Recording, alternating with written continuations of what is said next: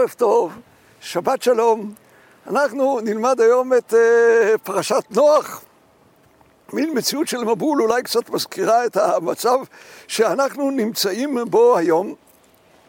אבל בואו נתחיל באיזושהי בשורה אופטימית.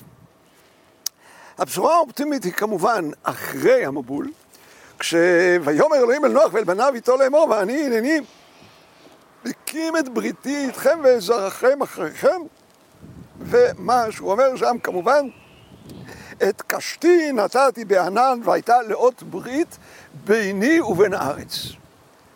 מה, מה הקשת הזאת אומרת? ויתר על כן, הרי יש להניח, הרי הקשת מוכרת לנו היום על פי חוק המנסרה כהשתברות של האור הלבן לשבעה אורות בצבעים שונים, מסתבר שהדבר הזה כבר היה בבריאת העולם. אז מה זה כאן את קשתי נתתי בענן, ומה טיב הברית? למה דווקא קשת? אני חושב שאחת התשובות שככה בדרך כלל אומרים שהקשת היא הפוכה.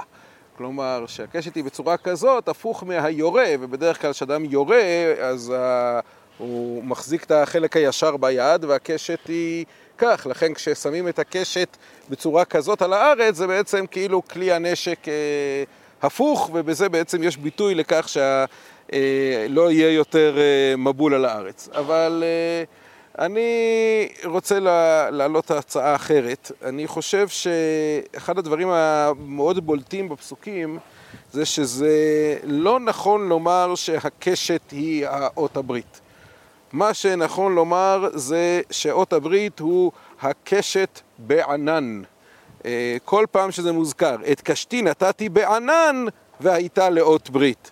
אחר כך, והיה בענני ענן על הארץ ונראתה הקשת בענן. ושוב, ולא יהיה עוד המבול שחט כל בשר, והייתה הקשת בענן וראיתיה לזכור ברית עולם בין אלוהים ובין כל נפש חיה. אות הברית היא לא הקשת, היא הקשת בענן. העובדה שהקשת תמיד נמצאת בתוך ענן. וזה בעצם אומר שהקשת היא אכן כלי נשק. ואנחנו מוצאים בהרבה מקומות אה, את הקשת כ, ככלי נשק ו, ואת הגשם כחיצים. אבל העובדה שהקדוש ברוך הוא שם את הקשת בענן, הענן הוא תמיד מייצג לנו את הכיסוי, ועל כן לשים את הקשת בענן זה כמו להחזיר את החרב לנדנה, כמו שאנחנו מוצאים בפרשת גורן אה, אורנן בדברי הימים. ויאמר השם למלאך וישב את החרב לנדנה. להשיב את החרב לנדן זה לשים את הקשת בענן, ולכן עצם מציאותה של הקשת כפי שאמרת בצדק, זו תופעה אה, טבעית, שגם אם אני עכשיו אתחיל אה, לקחת פה אה, ממטרה ולזה אנחנו נראה קשת. אבל העובדה שהקשת נמצאת בענן, היא מבטאת את העובדה שהקדוש ברוך הוא הכניס את כלי הנשק המאוד מאיים שלו, את המבול, לתוך הכיסוי שלו, וזה מבטיח יותר שלא יהיה עוד מים מבול לשחט כל בשר. אהה. זה אפילו הייתי אולי מביא איזה סיוע קטן להבחנה החשובה שלך, וזה כמובן מהנביא יחזקאל במעשה מרכבה, שגם הוא, כשהוא מתאר את המרכבה, אז הוא אומר שם בפרק א', פסוק כ"ח, כמראה הקשת אשר יהיה וענן ביום הגשם. כן מראה הנוגה סביב, הוא מראה דמות כבוד אזי וראה ויפול על פניי וישמע קול מדבר. כלומר, דווקא הקשת כשהיא נמצאת בענן. אה, אכן. האם אה, יש לך כיוון אה, אחר להסביר את הקשת? כן, אני הייתי מציע אולי כיוון אחר, וכאן אני צריך להתייחס באמת להשתברות הזאת. הקשת הזאת, אני מרגיש שהייתה קשת הרבה יותר חזקה, הרבה יותר עזה.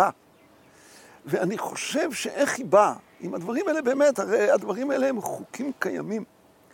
הדבר הזה בא לי בהשראה כשהייתי פעם באמת בשעת אחר צהריים מאוד בוערת במפלי הניאגרה, ועמדתי שם ממש בתוך המפל, בתוך המים, והשתברות הרסיסים יצרה קשת בעלת צבעים אדירים. ואני רוצה לחזור לתמונה שהייתה כאן. בואו ננסה לחשוב, כל הארץ הייתה מלאה מים.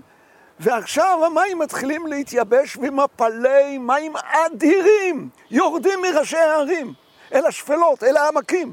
ואתה רואה פתאום קשתות אדירות עד השמיים בגלל השתברות המים הרסיסים בנפילות למטה, כשהדבר הזה בא יחד עם שמש.